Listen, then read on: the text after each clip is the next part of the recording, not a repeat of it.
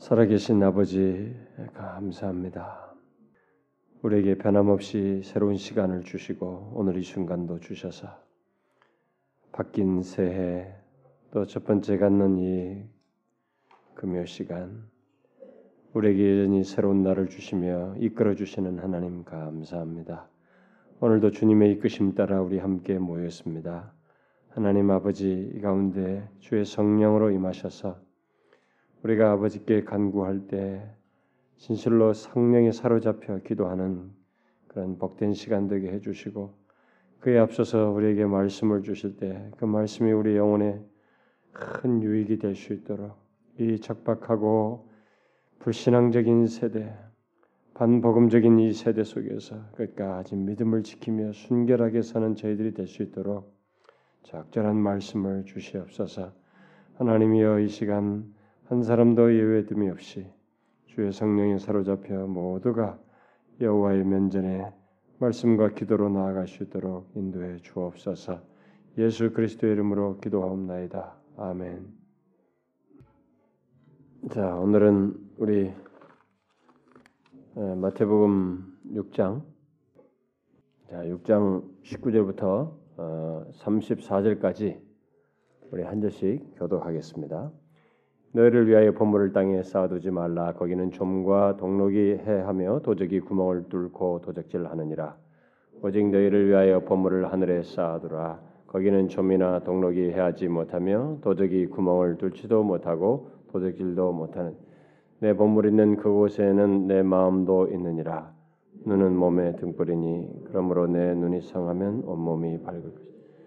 눈이 나쁘면 몸이 어두울 것이니 그러므로 네게 있는 빛이 어두우면 그 어두움이 얼마나 하겠느냐?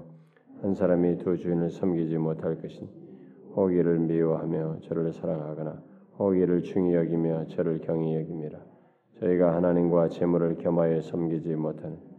그러므로 내가 너희에게 이르니 목숨을 위하여 무엇을 먹을까 무엇을 마실까 몸을 위하여 무엇을 입을까 염려하지 말라. 목숨이 음식보다 중하지 아니하며 몸이 의복보다 중하지 아니하냐?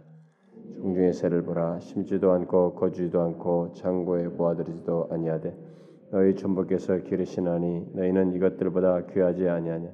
너희 중에 누가 염려함으로 그 길을 한 자나 더할 수 있느냐? 또 너희가 어찌 의복을 위하여 염려하느냐? 들의 백합화가 어떻게 자라는가 생각하여 보라. 수고도 아니하고 길쌈도 아니하니. 그러나 내가 너희에게 말하니 솔로몬의 모든 영광으로도 입은 것이 이 꽃 하나만 갖지 못하였느니라.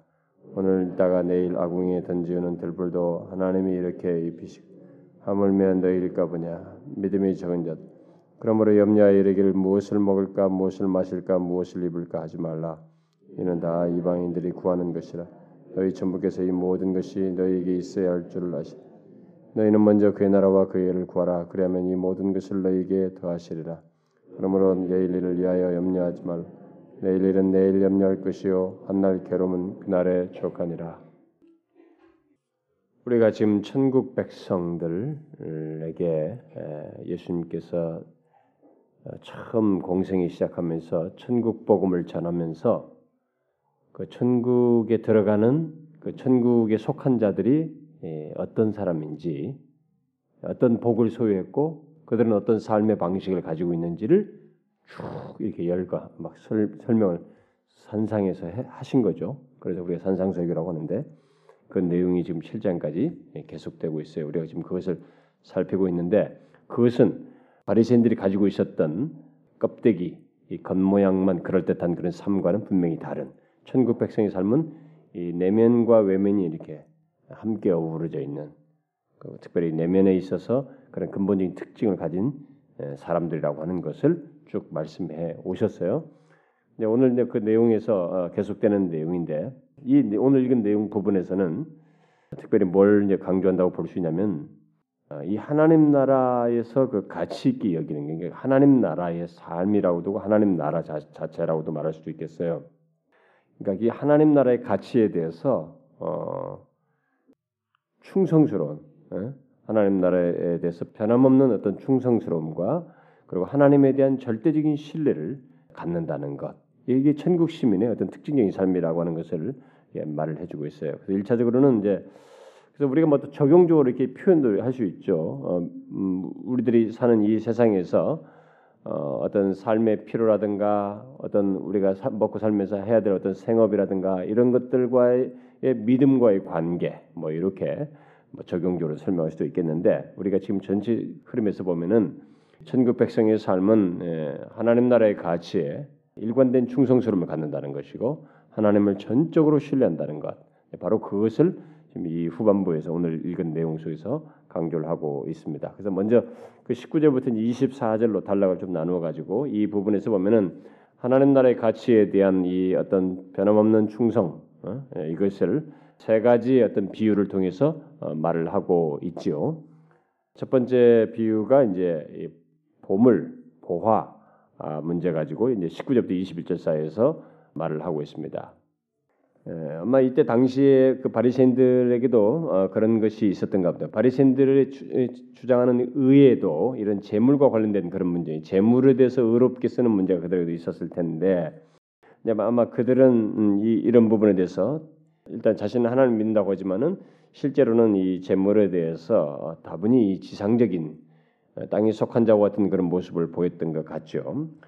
어, 사실 뭐 그들뿐만 아니라 어떤 사람들은 땅의 보물에 대해서 마음을 많이 쏟죠. 사실 이 세상에 우리가 예수 그리스도 하늘의 것에 대한 가치를 알게 되고 하나님 나라에 대한 가치를 알기 전에는 사실 우리들도 과거에 다 그랬죠. 이 땅의 것들, 땅의 보물에 뭐 전부를 두었다고 해도 과언이 아니죠. 물론 예수를 믿고 난 뒤에도 하나님 나라의 백성이 되고 난 다음에도 이런 유혹에 빠지는 경우가 있지만 그것은 지금 예수님께서 지금 여기서 말씀하시는 바대로 그것은 천국 백성의 삶은 아니라는 것이에요. 음? 천국 백성의 삶은 아니라는 것입니다. 그 아마 당시 바리새인들과 아, 또 어쩌면 그 유혹에 빠질 수 있는 이 문제, 이 땅의 보물을 예, 마음에 두고 그것을 쌓는 문제. 원래 보물을 어떻게 마음에 둘 때는 거기 마음을 두면 그것을 끌어모으려고 하는 욕구가 있을 것이고 그렇게 되면 자연스럽게 쌓지 않겠어요? 바로 그런 것을 얘기입니다. 보물을 땅에 쌓아두지 말라. 음? 이제 예, 거기는 좀과 동록이 해서 도적이 구멍을 뚫고 도적질한다 이렇게 말하고 있죠. 예, 땅에 쌓아두는 보물은 좀, 이 동록이라고 하는데 이것은 우리가 녹 쓴다 할 때 녹 그거죠. 녹 쓰는 거죠. 부패시키고 이렇게 갉아먹는 거죠. 음, 없어지는 거예요. 썩어지게 하고 없어지는 거죠. 또 도적이에요. 도적은 이렇게 딱 쌓아놓은 것을 일순간에 뺏어가 버릴 수가 있죠. 그러니까 예를 들어서 그것이 뭐 우리 같이 오늘 같이 이게 뭐 스위스뱅크나 뭐 이런 데 갔을 때 뭐 비밀 뭐 구자가 탁 집어넣는다든가 뭐 어디다 쌓아놓거나 뭐 이렇게 하는 게 아니고 옛날에는 이거 자기 집에다 잘 보관하고 막 숨겨놓을 게 분명하단 말이에요. 그 한순간에 다 가져가 버린다 이거죠. 근데 이렇게 됐을 때 아, 이 비유는 뭐 우리에겐 적절하지 않냐. 우리는 뱅크가 있잖아요. 우리는 탁 집어넣으면 되는데 뭐 문제가 없지 않습니까? 우리에게 뭐 이게 보물이 말이 좀과 동록이라든가 이런 도적 같은 게 요즘 같은 어디 안전장치가 다 있고 보험까지 있고 다 해놓는데 무슨 그런 거 걱정해 걱정도 참 성경이 별것까지 걱정해 주네 뭐 이렇게 말할지 모르겠어요. 여기서 어, 좀과 아, 동록과 이 도적이 가는 것은 어떤 식으로도의 손실은 다 내포하는 것입니다. 우리 시대로 적용이 다 가능한 것이에요. IMF 때 여러분 어떤 일이 벌어졌어요? 굉장히 높은 인플레이션이 벌어졌어요. 인플레이션상이 벌어졌죠. 팍 떨어졌잖아요. 그때 당시 제가 호주에 있었거든요. 아주 감사하게도 제가 영국에서 오자마자 조금 있다가 호주로 딱 가고 나니까 이 IMF가 터졌어요. 제가 있, 아마 있을 터졌으면 저는 아마 그때 어디 결정적인 것이 아니었기 때문에 막 난리가 났을 텐데 터졌어요. 그러고 나서 어떤 목사님이 한 분이 한국에서 오셨어요. 자기가 어디 뭐저 어느 지역에 뭐 아파트를 가지고 있었는데 자기가 그 샀던 그 가격이 뭐 반절 반절도 안 되는 가격을 내놓 내놨다든가 어쨌거나 그래서 팔았다는 거야. 응? 반절도 안 되는 가격을 팔았다나 어쨌거나 그거 팔아 가져왔다는 거야. 그냥 그 돈 가지고. 응? 그러니까 보세요. 그게 이제 매덕이다 이게요. 그때 당시로 그러면 IMF 터지기 전에는 근데 팍 터지고 나니까 반절도 안 되대. 그렇게도 될 수 있는 것이에요, 여러분. 여기서 꼭 무슨 뭐 다른 것으로 생각하면 안 돼요. 어? 주식에 투자해서 팍 꺾어질 수 있어요. 응? 그것도 다이 좀과 동록과 이 도죽에 해당되는 것입니다. 방식은 뭐 현대적인 표현으로 하면 얼마든지 가능한 것이에요. 그러나 여기서 말한 대로 하늘에 쌓아두는 보물은 다르다 이거예요. 보물을 하늘에 쌓아두라. 하늘에 쌓아두는 보물은 어떻다는 거예요? 결코 상실되는 일이 없다는 것입니다. 그것은 우리가 하늘에 쌓아두는 보물은 하나님과 함께 있어서 그 나라가 영원하는 한 그것도 같이 보존된다는 것입니다. 이 얼마나 놀라운 사실이에요. 그 제가 이 어떤 무슨 신문에 기독 뭡니까 뭡니까 국민일보가 어떤 신문 보니까 어떤 뭐 의사인데 뭐 하여튼 굉장히 뭐 자기 뭘 써요. 자기 뭐 하여튼 거지 막 그 기자의 대답에 이제 그 자기 간증은 그거 자기는 하나 하늘의 보물을 쌓아두는 심정으로 산다는 거예요. 항상 뭐 아낌없이 그렇게 자기가 쓰고 있다. 뭐 이렇게 그런 얘기를 했어요. 그걸 믿는 것이에요. 이 말씀을. 우리는 이 말씀을 우습게 알지만 오늘날 많은 사람들이 이런 것을 이게 무슨 뭐 예화 하나 듣는 것처럼 생각하지만 이건 사실이에요, 여러분. 사실입니다. 우리가 법물을 하늘에 쌓아두는 것이에요. 그것은 은행에다 축적해놓은 것하고 비교하지 않아 비교할 수 없어요. 그것은 사라지지 않는 것이에요. 은행에 쌓아도 언젠가는 꺼낼 쓸 일이 있단 말이에요. 없어지고 다 그런단 말이에요. 아니에요. 상하지 않는다는 도적도 없고 뚫지도 못하고 아무것도 안 된다. 하나님이 다 보존하시는 거예요. 그래서 우리의 보물을 하늘에 쌓아두라고 말을 하고 있습니다. 여러분 이 문제는 정말 우리들이 무엇에 가치를 둬야 되는지 어? 하나님 나라의 가치가 얼마나 소중한지 여기 뭐 하늘에 쌓아둔다는 것은 하나님 나라에 속한 모든 것을 포함하는 것이에요. 어? 꼭 하늘이라고 그래서 뭐 천장에 무슨 뭐 높은 데다 쌓아두는 게 아니죠. 하나님 나라에 쌓아두는 것이 하나님 나라에 투자하는 것입니다. 어? 다른 데 투자하는 게 하나님 나라에 투자하는 거예요. 그것은 손실 이 투자는 손실되는 게 없다는 거예요. 다른 투자는 항상 위험도가 있어요. 근데 이건 아니다는 것이에요. 여기서 우리는 예수님께서 지금 물질을 금하는 건 아니죠. 물질 자체에 대한 뭐 소유라든가 이런 것 자체를 금하는 것은 아닙니다. 물질 자체를 죄악시하는 건 아니죠. 물질에 대한 우리들의 마음을 얘기하는 것입니다. 물질에 대한 사랑을 금하는 것이죠. 그래서 디모데전서 6장 10절에서 그런 얘기 있잖아요. 일만하게 뿌리가 물, 돈을 사랑하는 것이 일만하게 뿌리라고 그죠. 돈을 사랑하는 거면 사랑하면 일만 악이 악의 뿌리가 된다고 하는 것처럼 생각해요. 그래서 여러분 어렸을 때 아이들을 돈으로 키우면 절대로 안 됩니다. 여러분 돈은 인간으로 하여금 악을 이렇게 행하고 싶은 불쏘시개와 같은 것이 일만하게 뿌리라고 한 말씀대로 그런 효과가 있어요. 돈으로 키워지고 돈으로 훈련받은 애들은 스며선 애들은 그런 문제가 있어요. 무서운 것입니다. 돈을 사랑하는 것에 대해서 어린 아이들이 뭐 사랑한다고 하겠어요? 그냥 그것을 막 굉장히 좋아하는 거죠. 음. 음. 그것은 안 되는 것이에요. 악을 조장하는 것입니다. 그것이 사람이 커지면은 어떤 뭔가를 봤을 때 유혹이 있을 때 그 유혹을 그렇게 자라온 사람은 겁이 없어요. 당연시 여겨요. 그걸 쟁취하고 싶어 합니다. 그래서 여러분 그렇게 하나님이 친신당부했는데도 아간이 그거 뭐 그거 훔쳐서 집어넣잖아요. 아간. 솔로몬도 결국 이 돈과 돈의 부귀에 재물의 풍요에 망하잖아요. 음? 그뭐 그걸로 망합니다. 그리고 여기 예수님께 나왔던 젊은 부자 관원도 그렇습니다. 그리고 여러분 바울 옆에 대마도 세상을 사랑해서 갔다고 그랬어요. 그럼 뭐예요? 세상이 뭡니까? 어? 세상의 쾌락과 그 속에는 분명히 돈이 주는 유혹이 있는 것이에요. 이 돈은 무서운 것입니다. 사랑하게 되면 반드시 하나님을 등져요. 그 뒤에도 나오잖아요. 두 주인을 섬길 수 있다는 말이 나오는데 결국 그겁니다. 그래서 여기 지금 내 보물이 있는 곳에 그러니까 하늘에 쌓아두라. 그러면서 내 보물이 있는 곳에 내 마음도 있다. 이런 말을 하죠. 이것은 우리의 그냥 단순히 보상 문제를 말하는 게 아닙니다. 우리의 삶의 지배 문제를 얘기하는 거예요. 어? 우리의 삶의 지배가 지배 문제를 지금 여기서 얘기하는데 다시 말해서 물질을 모으면 물질을 자꾸 쌓아두고 이 땅에 쌓아두고 이 물질을 자꾸 쏘아두게 되면 그것이 삶을 지배하게 된다는 것입니다. 우리가 뭔가 마음에 두고 가치 있게 여기는 것에 우리는 마음을 쓰게 돼 있거든요. 막 크게 쏘게 쓰게 되면 그래서 여러분 예수 믿다 예수 믿는 중에 이렇게 생활이 편해지고 물질의 여유가 생기고 사람이 여유로워지면 어떻게 돼요? 이상하게 하나님 그 마음을 그쪽에 아무래도 쏟으니까 하나님이 소원해집니다. 참 이건 우리가 이렇게도 생각해 보세요. 아, 저 사람이 누구와 같이 저렇게 어렵고 그 고난 가운데서 하나님을 믿는다면 저럴 수 있을까? 이렇게 질문을 던져볼 수 있는 거예요. 저렇게 하지 않을 것이. 근데 물질이 있으니까 거기에 마음을 쏟다 보니 하나님은 아무래도 소원해지는 것이. 인간의 마음은 별 수 없어요, 여러분. 예, 뭐 이렇게 별 수 없어요. 음. 내 보물이 있는 것은 마음도 있다.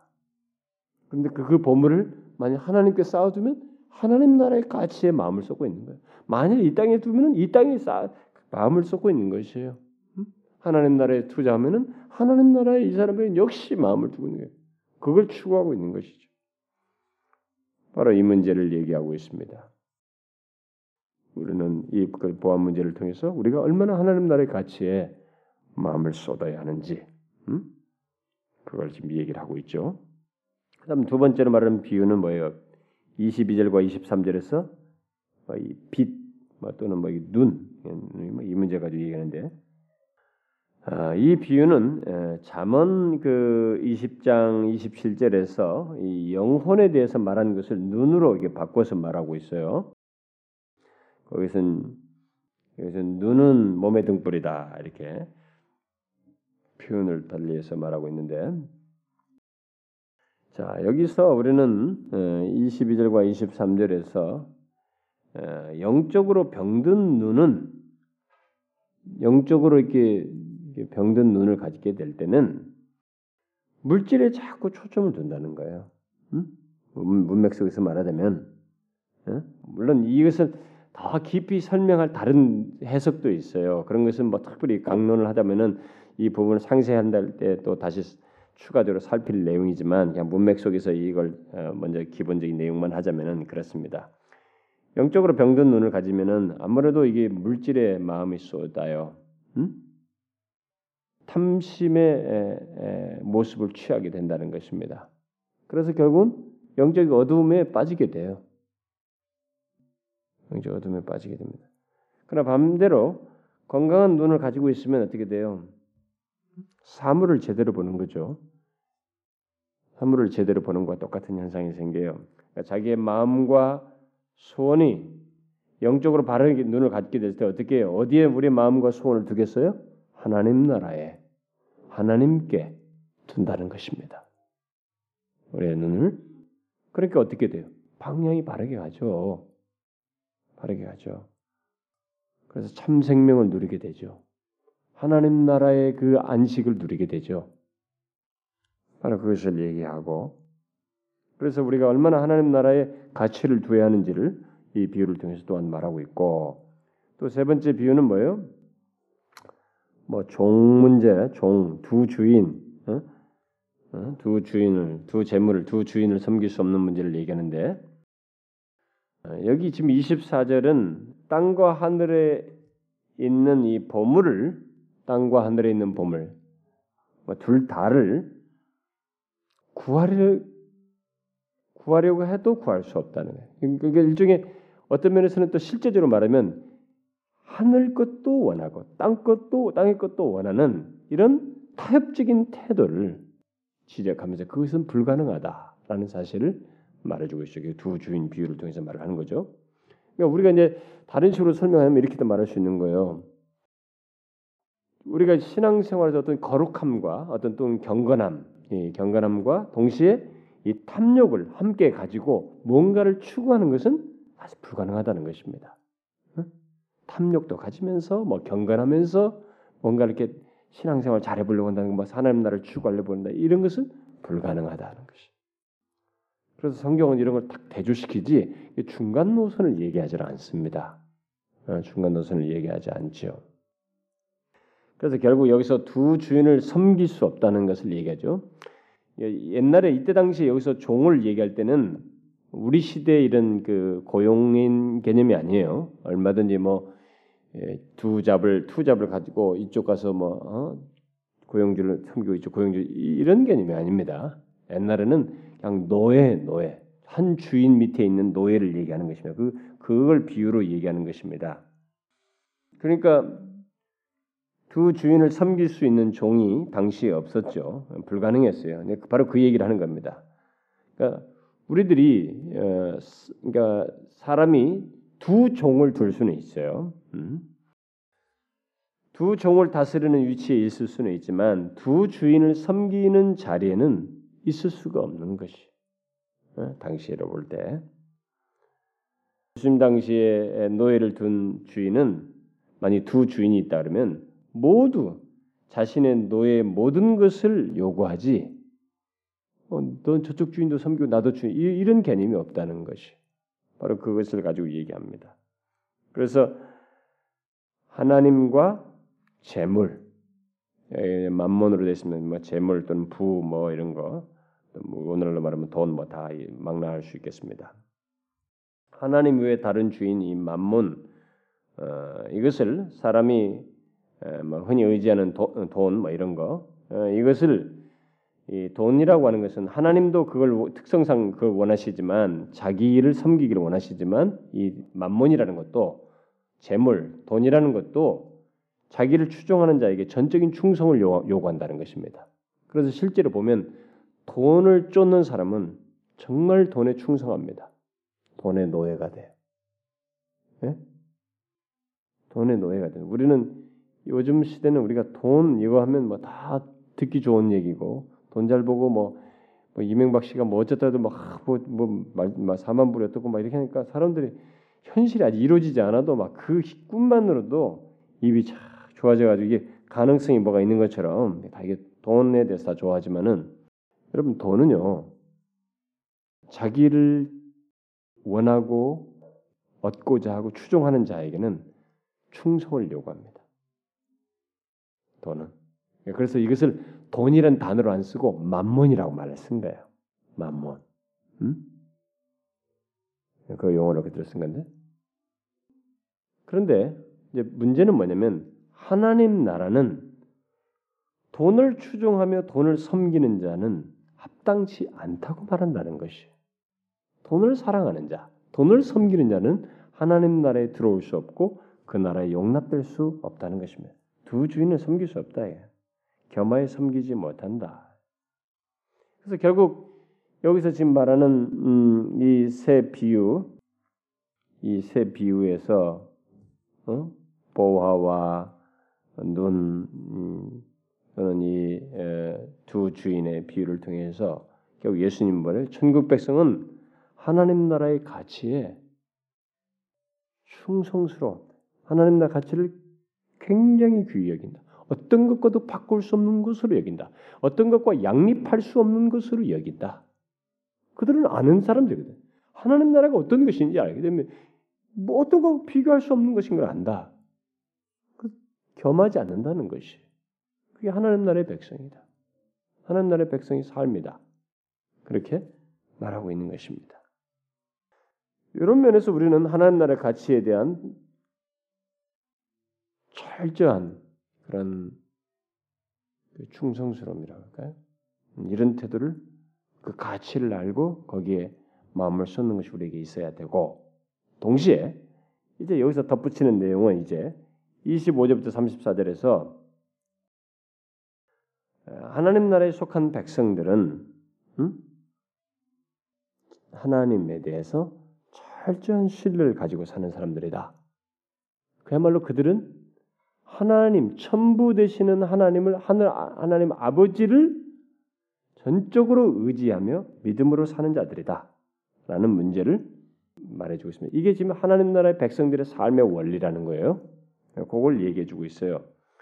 그래서 먼저 25절에 일반적인 원리를 먼저 얘기하고 있죠. 자 여기 25절에 보면은 어떤 논법을 하나 쓰고 있죠. 제일 끝에 보면 이것이 이것보다 중하지 아니하며 이것이 무엇보다 중하지 아니하냐 이런 논법을 쓰고 있죠.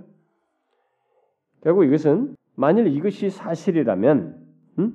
저것은 얼마나 이게 사실이면 그러면 다른 것은 뭐 두말할 것이 없지 않는가 뭐 이런 논법이라고 보죠. 볼 수 있겠습니다. 그래서 뒤에 가보면 이런 식의 논리로 모든 걸 설명합니다. 그러니까 자 목숨이 육신보다 중하지 아니하냐 몸이 의복보다 중하지 아니하냐 하나님 백성들에게 있어서 그럼 너희들이 어, 그 뒤에도 보면 너희들이 야 이것보다 귀하지 아니하냐 뭐 26절에도 이것들보다 귀하지 아니하냐 응? 이런 얘기를 자꾸 하시죠. 야, 너희들 뭐 아궁에 던지는 들풀도 입히시거든 너희일까 보냐? 어? 바로 이런 논리를 쓰고 있습니다. 뒤에 가 보면 또 뭐 6장 뭐 30절에도 이제 그 얘기 하지만은 어 7장 뭐 뒤에도 어? 7장 그 11절 같은 경우도 비슷한 논법을 쓰죠. 내가 악한 자에게 좋은 것으로 어, 자식 악한 자라도 좋은 것으로 자식에게 줄 줄 알거든 하물며 하늘에 계신 내 아버지께서 구하는 자에게 좋은 것을 주지 않겠어? 이런 논법. 그리고 우리가 또 가장 그 유명한 실제적인 내용이 되는 내용, 여러분 로마서 어, 8장의 어, 그 유명한 말씀이죠. 아마 이거는 펴봅시다. 로마서 8장, 로마서 8장 32절 한번 읽어봐요. 시작. 자기 아들을 아끼지 아니하고 우리 모든 사람을 위하여 내어 주시니가 어찌 그 아들과 함께 모든 것을 우리에게 은사로 주지 아니하시겠느냐? 봐요 이게 아들을 내어 줬으면 그와 함께 우리에게 다른 것들은 더 얼마든지 줄 수 있지 않겠어? 바로 그거죠. 바로 그 논지로 지금 예수님께서 어, 이 문제를 설명하고 있습니다. 그래서 어, 제일 먼저 그 일반적인 원리로 25절에 그런 논지를 얘기하면서 목숨과 몸, 음? 목숨을 위하여 또 몸을 위하여 목숨과 몸 이것은 유대인들의 관점에서 보면 인간에게 있어서 가장 소중한 것, 목숨과 몸, 그죠? 이것을 주신 분이시다, 하나님이. 이것을 주셨을 때, 그러면 뒤에 목숨과 몸을 주셨다면, 뭐예요? 뒤에? 음식과 의복, 목숨이 음식보다, 몸이 의복보다 중하지 아니하냐. 그래서 결국은 하나님께서 우리에게 목숨과 몸을 주셨다면 음식과 의복 같은 이게 덜 중요한 것들은 또한 주시지 않겠느냐 그렇지 않겠어요? 아니 중요한 건 주놓고 그 다음에는 안 준다 이게 생명은 줘놓고 몸은 줘놓고 입을 옷은 안 줘. 어? 그게 말이 되냐 이게요. 어, 아, 아, 로마서 3장 28장 32절 말씀도 비슷하게 바로 그, 그 맥락이에요. 하나님께서 우리에게 어, 자기 백성들에게 이렇게 하셨을 때는 중요한 걸 줬으니 뒤따라서 필요한 것들을 주시지 않겠는가? 음? 그래서 천국 백성은 바로 이런 사실을 알고 가장 우리 생활에 하나님께서 필요로 하는 그런 기본적인 필요에 대해서 주실 것이니까 염려하지 말라. 염려해서는 안 된다. 응? 아, 그 얘기를 지금 하고 있는 거예요. 먼저 그것을 일반적인 음, 원리로 25절에 얘기하고 뒤에 가서 여기서 좀 더 상세히 설명하는 것입니다. 그두 가지 예를 통해서 상세히 설명하죠. 뭐예요? 첫 번째 예는 26절과 27절에서 공중의 새와 키, 신장 예, 이 문제 우리나라 번역상으로 보면 신장 문제를 가지고 하나님께서 우리의 목숨과 이 몸보다 더 응? 그것을 목숨과 음식을 어, 염려하지 말 것을 여기서 지금 말을 하고 있죠. 여러분 보시면 공중의 새에 보면은 심지도 않고 거두지도 않고 창고에 모두지 않냐고 하되 하나님께서 그 기르시는 거예요. 얘네들은 계속 뭐 공중의 새들은 계속 그날 그날 먹거든요. 그날 그날 먹습니다. 공중의 새들 보면 그날 그날 부지런히 아침부터 일어나서 아침 일찍 일어나는 새가 뭐 먹이를 먹는다고 하루하루도 그날부터 일찍부터 먹는 거예요. 응? 얘들은 그날 그날 어디 뭐 이 저 뭐야 어디 가서 주워온 곡식을 막 어디 자기 집에다가 막 쌓아놓지 못하거든 얘네들은. 어? 짐승들이나 어디 숨겨놓는 방법이 있지만 새들은 거기다 막 쌓아놓지 못한다고 하나하나 먹는다고. 하나님이 그들을 먹인다 이게 공중에 나는 새. 그렇다면 하물며 너희는 이것들보다 귀하지 아니하냐? 응? 너희들은 또 이 키 문제도 얘기되네. 여기 신장 문제로 나왔는데 우리나라 번역은 키로 돼 있는데 또 다른 번역은 이게 나이로 돼 있어요. 응? 나이를 인생의 길을 하루라도 하루도 내 마음대로 이렇게 더 연장시키지 못한다. 네, 그, 그 그렇게 번역했는데 이 번역이 지금 다 의역한 거죠. 음, 이게 정확하게 번역하기가 참 어려워서 예, 다 번역상 번역본 사이에 어려움이 있어요. 그래서 어떤 사람은 아예 삶의 여정으로 번역됐어요. 삶의 여정. 삶의 여정은 하루도 내 임의로 내가 내일까지 살겠어, 살 거야 이렇게 하지 못한다. 우리 임의로 할 수 있는 것이 아니다. 어? 뭐키 이제 키 같은 것은 의역해도 똑같은 거죠. 누가 키를 내가 좀 더 키울 거야 한다고 해서 키울 수 있는 게 아니단 말이죠. 결국 이것을 말하는 건 뭐예요? 이게, 이게 키를 하겠다고 이런 걸 염려하고 어? 내일 뭐 한다고 해서 염려한다고 해서 되겠느냐 이게 어? 염려한다고 해서 그걸 이룰 수 있느냐? 이, 이 염려한다고 되지도 않는 건데 염려하면 뭐하냐 이게요. 천국 백성은 여기 지금 새와 키 또는 나이를 통해서 말하다시피 우리들에게 목숨과 필요로 는 음식을 하나님께서 주실 것이기 때문에 염려해서는 안 된다. 목숨과 음식, 새들이 먹고 이 문제를 나오죠. 이 목숨과 음식 문제를 염려해서는 안 된다는 거예요. 그건 뭐 미리 막 걱정해가면서 살 이유는 아니라는 거예요. 응? 이 문제는. 그래서 두 번째 예를 들어서 또 말하죠. 음, 28절부터 30절에서 백합화 그리고 드레핀 꽃 꽃으로 이 얘기를 하면서 이것은 이제 뭐예요? 아까 우리 25절에서 일반적으로 말한 것을 지금 나눠서 한다고 그랬죠. 그 앞에 것은 목숨과 음식을 얘기하는데 여기서는 몸과 의복 문제를 좀 더 예를 들어서 확장해 설명하죠. 몸과 의복 문제. 자, 뭐예요? 여러분 꽃 꽃을 한번 꽃이 자라는 걸 봐라. 들어 있는 꽃을. 우리 시대는 이런 성경을 하면은 우리끼리 막 집에서 비닐하우스 하는 거 이런 것이 선지식이 막 있어가지고 그런 것부터 막 생각하고 복잡해야게 생각을 해. 그냥 드레핀 꽃을 말하는데 드레핀 꽃을 보라는 거예요. 한번 봐라. 어? 어떻게 자라는가 이제. 꽃들은 자신들의 아름, 아름다움을 막 자기가 막 내가 아름다워야지 막 하면서 막 그렇게 하지 않는다는 거예요. 어? 자기가 뭐, 뭐 벌게 하려고 아름다움을 벌거나 아름다움을 위해서 뭐 이렇게 투자를 하고 뭘 벌거나 아니면은 음? 또그 아름다움을 사기 위해서 뭐 특별하게 자기가 어떤 제스처를 취하거나 일을 하거나 그러지 않는다.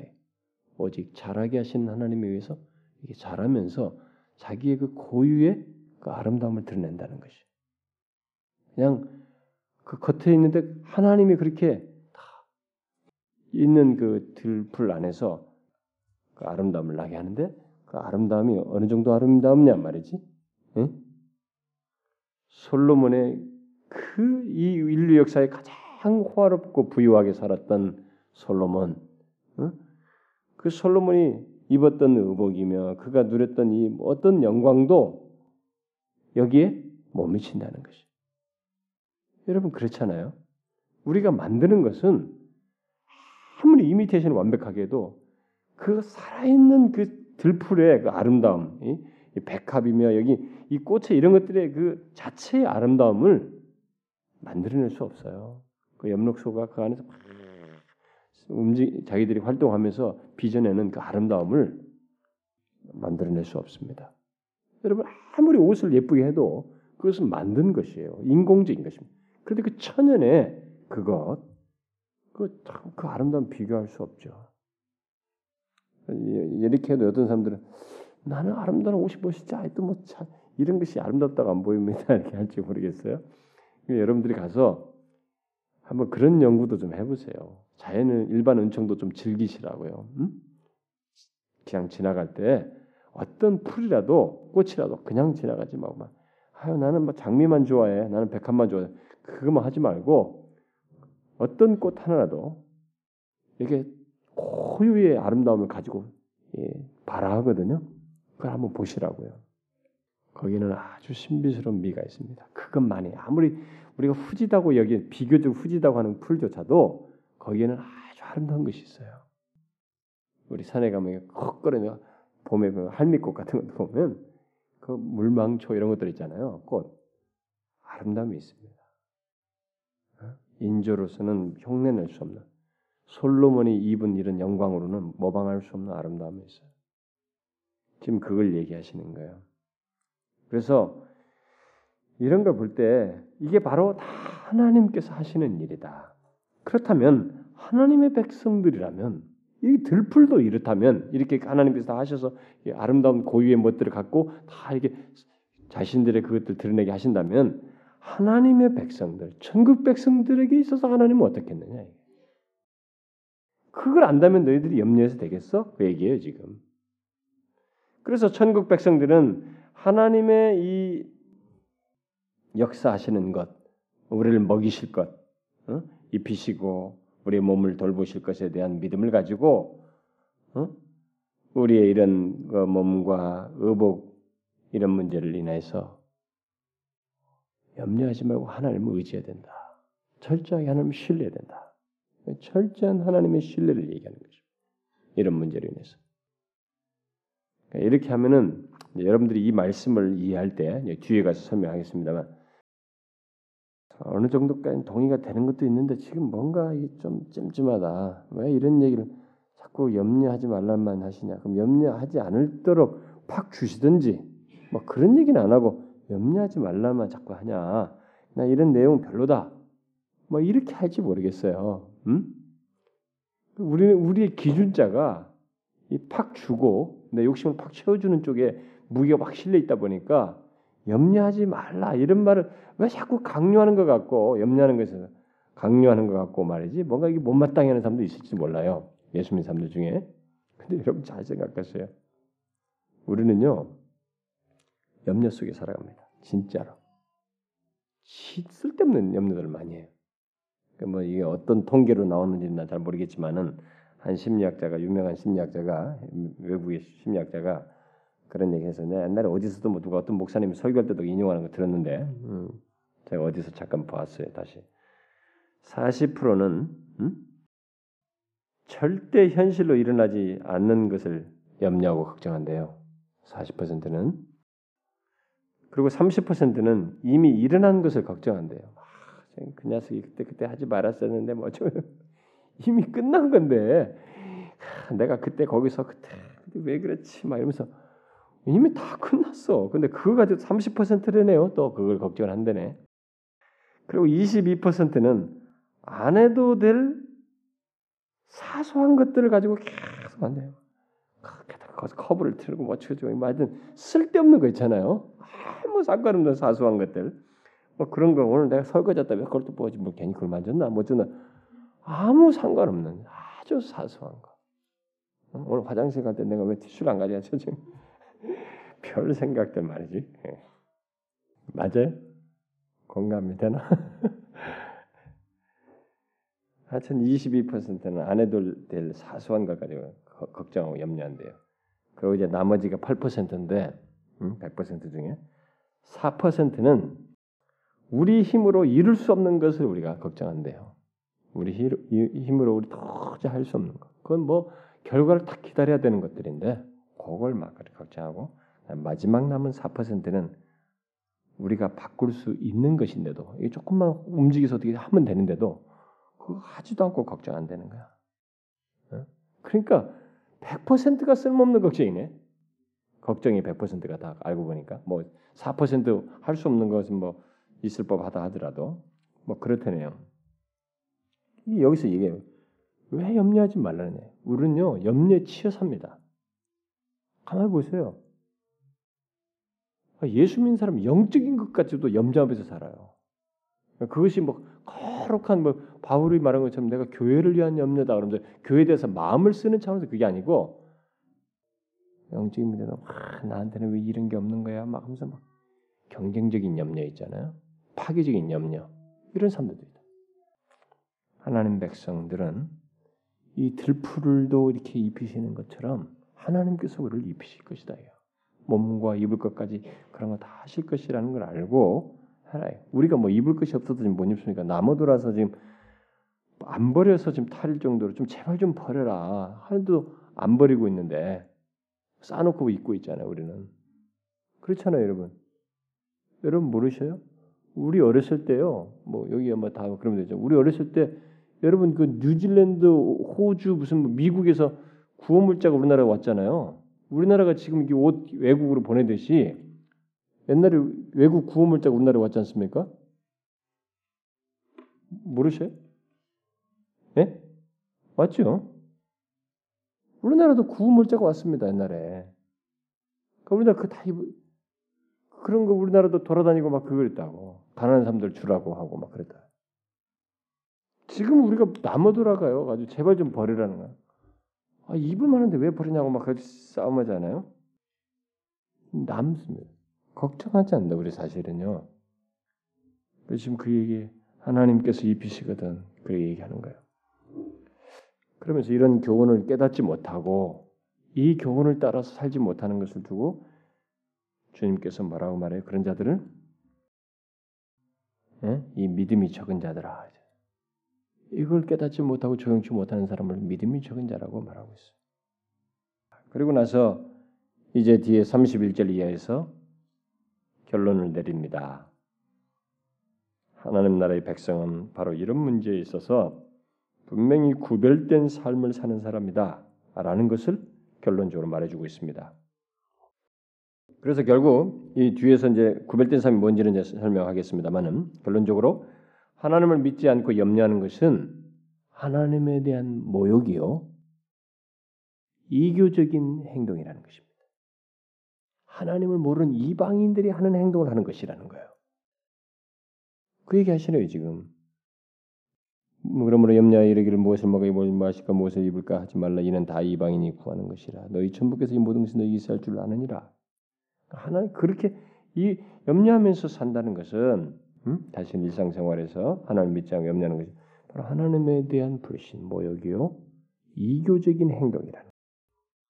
그러니까 천국 백성에게 있어서 이것은 어울리지 않는다는 거예요. 천국 백성의 삶에서 그래서 바울도 뒤에 가서 빌립보에서 염려 문제를 다루거든요. 아무것도 염려하지 말고 이렇게 말하는 것이에요. 그래서 염려 문제를 아주 중요하게 다룹니다. 어, 요게 중요한 이게 우리의 실제적인 면에서 아주 중요한 부분을 차지하니까 나중에 제가 염려 문제 염려 시리즈 한번 할게요. 응? 염려 시리즈. 우리가 세상 사람들처럼 염려하며 이 좌절감에 빠져서 사, 산다면은 하나님께서 우리 아버지 되신다는 것을 믿지 않게 부인하는 것이고 자신이 하나님을 믿는다고 말하는 이 고백을 스스로 부인하는 것이 된다는 거예요. 여러분 우리는 그러지 않습니까? 혹시 우리가 염려하고 또 염려 속에서 좌절함으로써 결국 우리가 믿는 하나님이 나의 아버지 천부 하나님 아버지 하늘 아버지라는 것을 사실상 믿지 않고 또 그를 믿는다고 그동안 기도도 하고 했던 것들을 스스로 그 고백을 부인하는 그런 행동을 하고 있지는 않느냐는 거예요. 지금 그 얘기 하시는 거예요, 예수님께서요. 31절과 32절에서 바로 그런 우리의 그래서 천국 백성은 이런 부분에서 구별된 삶을 사는 사람이다 라고 말을 해주고 있어요. 그러면서 그 유명한 말씀 우리들이 익숙하게 알고 있는 33절 말씀 을 말하고 있습니다. 음? 33절 말씀 뭐예요?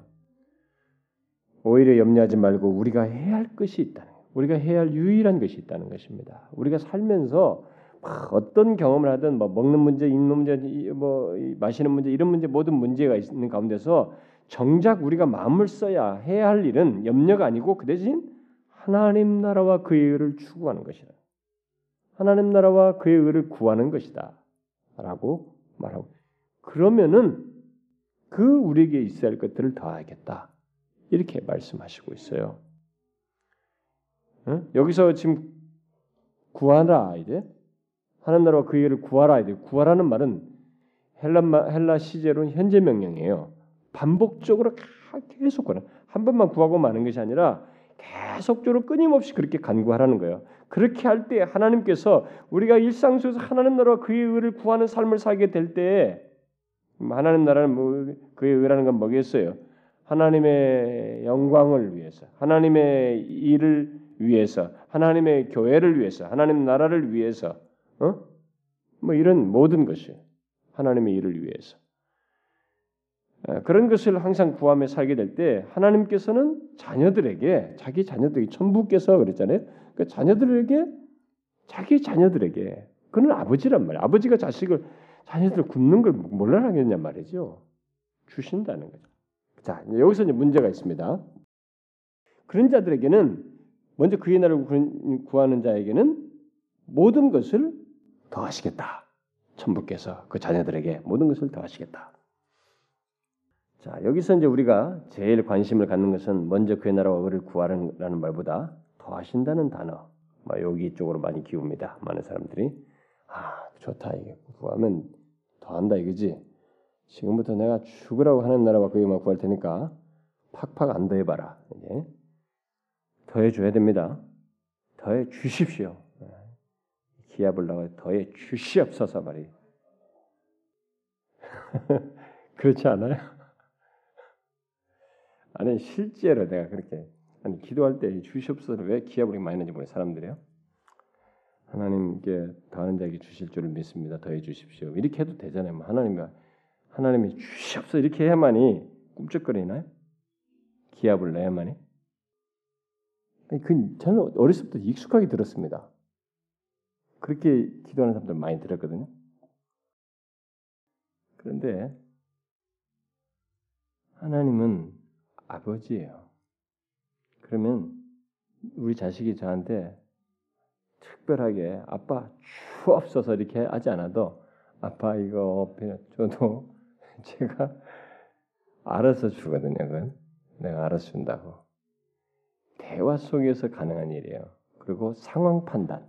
아빠의 상황 판단에 따라서 주는 것이. 그럼 여기서도 더한다는 것은 자녀에게 필요한 것은 그가 결정하지 준다는 거예요. 그리고 더하는 이 문제에 대해서 상황 판단은 그가 하신다는 겁니다. 그런데 중요한 것은 자 여기서 더한다고 할 때 우리가 이제 추가적으로 좀 생각할 사실이 있어요. 어떤 제한을 두고 좀 생각할 일이 있습니다. 그게 뭐냐면은 이 약속은 하나님의 자녀에게만 준 것이에요. 천국 백성에게만 준 겁니다. 세상 사람들이 한 얘기 아니에요. 세상 사람들에게 이렇게 천부가 아버지가 자식에게 주듯이 하지는 않아요.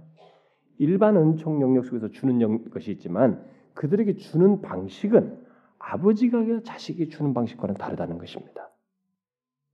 그래서 여기서 지금 더한다라고 했을 때 이 더하는 것은 이렇게 무슨 투기와 가능성 속에서 주는 게 아니고 관계 속에서 주는 거예요. 아버지로서 자식을 파악해서 주는 거예요. 어? 바로 그것을 그러니까 여기서 더 한다는 것은 세상 사람들에게는 적용되지 않아요. 이 말은 이 말씀은 천국 백성 하나님의 자녀된 자에게 에게만 해당되는 말씀이고 또 다른 하나는 이 더한다라고 했을 때 여기서 이 모든 것을 너에게 더하시라 할 때 이 모든 것은 일차적으로 뭐겠어요? 내가 원하는 모든 것입니까? 뭐예요? 말해 보세요. 이 모든 것은 뭡니까? 31절을 생각하면 되겠죠. 응? 31절에 무엇을 먹을까? 무엇을 마실까? 무엇을 입을까? 근데 여러분 먹고 마시고 입는 이것은 뭘 말해요? 사치품이에요? 필수품이죠. 필수품을 얘기하는 거예요. 여기 이 모든 것을 더하신다고 할 때 하나님은 우리에게 기본적으로 필수품을 얘기하는 거예요. 살기에 필요로 하는 것들. 우리가 살기에 필요로 한 것들을 더하시겠다는 거예요. 물론 거기에 양의 많고 적음은 또 하나님의 영역에 있어요. 더하시는 것에 포함시켜 주십니다. 먹는 것이 더 풍족한 거, 어? 입는 것이 풍족할 수 있고 기본적인 것을 넘어서서 더 풍족해지는 것은 하나님의 이 더하신 것 속에 물론 포함될 수 있어요. 그러나 근본적인 내용은 필요로 하다고 여기지는 것이에요. 우리가 살면서 바로 그것을 이 모든 것 속에 지금 앞에 내용의 문맥 속에서 연결지어가지고 이 모든 것을 더하신다 이렇게 말하고 있는 것입니다. 사치품은 포함되지 않아요. 그러니까 우리는 하나님과 그의 나를 구하면 아, 내가 원하는 말 필요한가 근데 요즘은 우리나 우리들이 사치품을 필수품으로 여깁니다. 그것은 하나님이 더 잘하시거든요. 우리는 그렇게 생각해도 하나님은 그거 필수품 아니야. 하나님은 아셔요. 우리만 생각하는 사치품을 갖다가 필수품으로 여기지 차 없이도 살 수 있잖아요. 어, 물론 뭐 미국 같은 사회도 그렇고 어디 뭐 이렇게 뛰어다니는 이런 사람들은 막 필수품이 되죠. 요즘은 사실은 어떤 경우에 외국은 더 심하죠. 우리나라는 좀 덜해요. 어, 그런 부분에서 우리는 하나님이 사치품이 아닌 우리의 생활에 필요로 한 것들을 공급하실 것 이것을 더하신다고 일차적으로 말하고 있다는 것을 알아야 됩니다. 그러면 여러분들이 하나님께서 필요로 하는 생활에 필요로 하는 필수품들을 제공하고 있으면 염려할 것이 없는 거예요. 염려할 것이 없는 것입니다. 그런데 여기에 한 가지 또한 덧붙일 게 있어요. 여기 분명히 하나님께서 먼저 그의 나라를 구하는 자에게 이 모든 것을 필요한 것들 필수품들을 먹고 마시고 어, 입는 것을 더하신다고 했는데 어떤 사람들은 어떤 하나님의 자녀들은 기아와 굶주림 속에서 죽기도 해요. 어, 이 약속과 좀 상, 상반되는 것 같아요. 그런 사람이 있어요?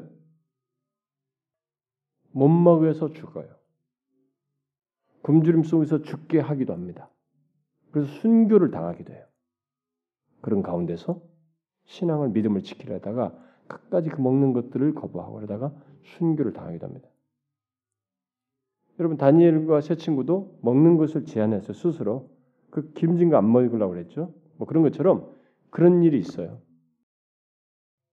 그러면 왜 그러면 그 사람들을 먹이신다고 이 말씀은 왜 그들에게 실천 안 하시냐 이게 약속은 하나님의 약속은 선명해야지 왜 이게 그런 걸 안 지키냐 그런 사람들에게는 이렇게 생각할 수 있어요.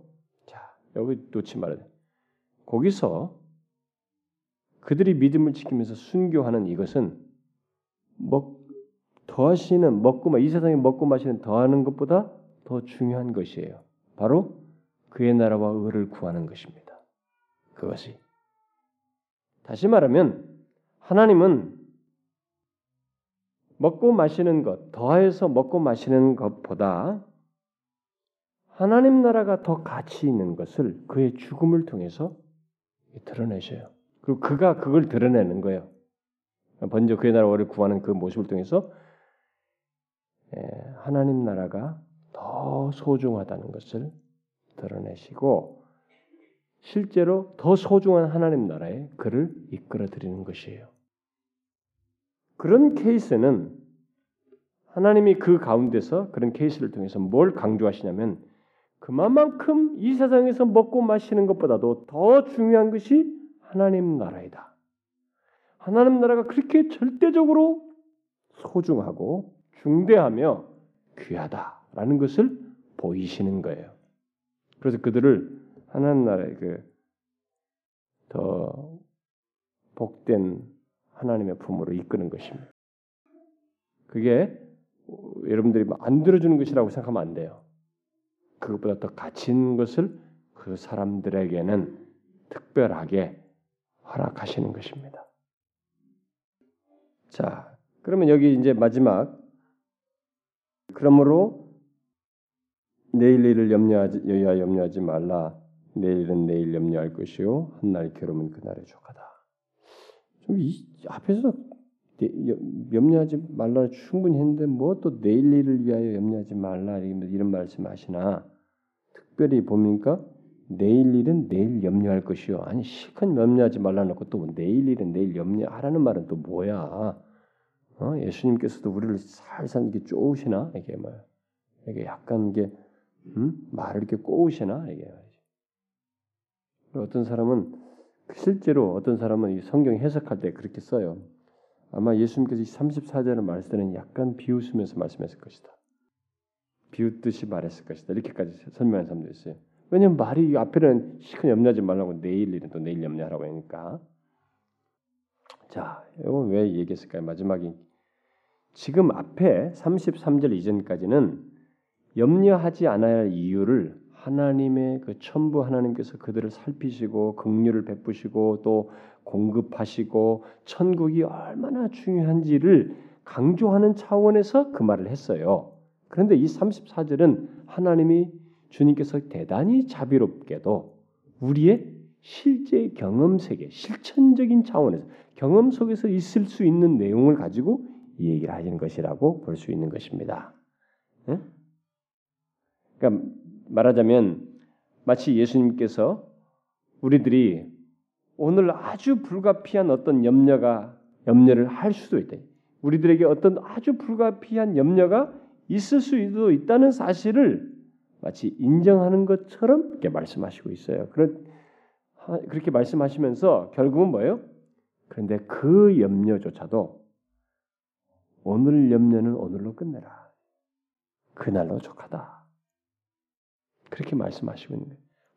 아무리 불가피한 염려라 할지라도 그날로 끝내라. 그날로 족하다. 그날로 국한시켜라. 이렇게 말씀하시고 있는 것이다. 하는 겁니다. 그래서 하나님은 우리들이 오늘의 최선을 다하고 내일을 염려하지 않을 것을 원하셔요. 아무리 오늘 힘들어도 오늘 최선을 다하고 내일은 하나님의 것이다 이거예요. 내일은 하나님의 몫이지 우리 몫이 아니거든요. 내일 눈을 뜨게 하시는 것도 그분의 몫이고 내일 거동할 수 있도록 여건을 주신 것도 그분의 몫이고 무엇이든 다 그분의 몫이에요. 주셔야 그 날도 받는 것이고 그렇습니다. 그러니까 그걸 믿고 우리는 하나님을 믿고 이렇게 의탁해라. 내어 맡겨라. 그분을 신뢰해라. 천부를 믿어라. 어? 그걸 얘기하고 있는 것입니다. 그렇게 하고 이 말씀 속에는 하나님은 주님은 상당히 자비로운 얘기를 하시는 거예요. 우리 인간에게 솔직한 얘기를 하는 거죠. 너희들은 음? 한 번에 한 걸음씩 가라. 하루 하루의 추선을 다하라. 매일 두 걸음까지 미리 내일 것까지 미리 여기서 발걸음을 갖다 내대놓고 그날 있을 걸 염려하고 그러지 말라. 오늘 오늘 이렇게 한 걸음씩 가라. 내일 염려할 내일 어떤 일이 만일 염려할 만한 일이 또 벌어지면 내일의 필요한 은혜를 또 줄 것이다. 그 얘기예요. 오늘은 족하다. 여러분 우리가 이 사실을 잊지 말아야 됩니다. 주님은 오늘 우리를 먹이시듯이 내일도 먹이시겠다. 이렇게 말씀하시고 있어요. 그리고 오늘 은혜를 베푸셨듯이 내일도 은혜를 베푸실 것이다. 내일은 그에게 맡기고 천부를 하늘의 아버지를 하나님 아버지를 믿고 나아가라. 그를 신뢰하라. 염려하지 마라. 그걸 얘기하고 있습니다. 이게 천국 백성의 삶이라는 것이에요. 자, 여러분은 이것을 적용적으로 이제 한번 생각해 보세요. 염려 문제를 극복한다는 것은 참 어렵습니다. 왜냐하면 우리의 본성적으로 아까 어떤 사람이 뭐 통계적인 얘기를 하듯이 우리는 참 염려에 본능적이에요. 여러분 부자들도 염려하거든요. 많아서 염려해요. 응? 이것이 잃어버릴까 뭐 할까 부의 상속은 제대로 될까 뭐 할까 수도 없는 염려를 하며 살아갑니다. 없어서 없는 것 염려하는 것만 아니고 있으면 있는 대로 염려를 해요. 평상시는 돈 뭐 다른 사람들은 몇 백만 원 아무 큰 돈도 아니에요. 근데 없던 사람 몇 백만 원 생기면 그거 잠시 집에다 놓는 것도 불안해. 이거 이거 무슨 일 당기는 거 아닐까 뭐. 그 다른 사람들 몇 백만 원 아무것도 아니에요. 자기 이야기는 큰 거다. 없다가 있으니까 막 그것도 벌써 걱정되는 거야. 이 염려가 우리에게는 아주 본능적이죠. 근데요, 천국 백성은 하나님을 믿으래. 그분이 오늘도 먹이고, 내일 가면 또 내일 먹이고, 그 다음날 가면 그 다음날 먹이고, 그래서 먹일 날이 딱 스톱될 때는 자신의 품으로 인도하는 것이다. 그때까지 너희들의 관심은 염려 쪽으로 기울지 말고 이것이 있어야 할 것과 이런 것들을 따라서 염려 쪽으로 기울지 말고 하늘에 보물을 쌓아두면서 하나님 나라와 그 일을 자꾸 구해라. 그러면 된다. 그러면 더하는 것을 너희들은 날마다 경험하면서 할 거야. 이렇게 말하고 있는 거예요. 이게 천국 백성의 삶입니다. 여러분, 저와 여러분이 살면서 우리가 은혜의 나라에 들어왔잖아요.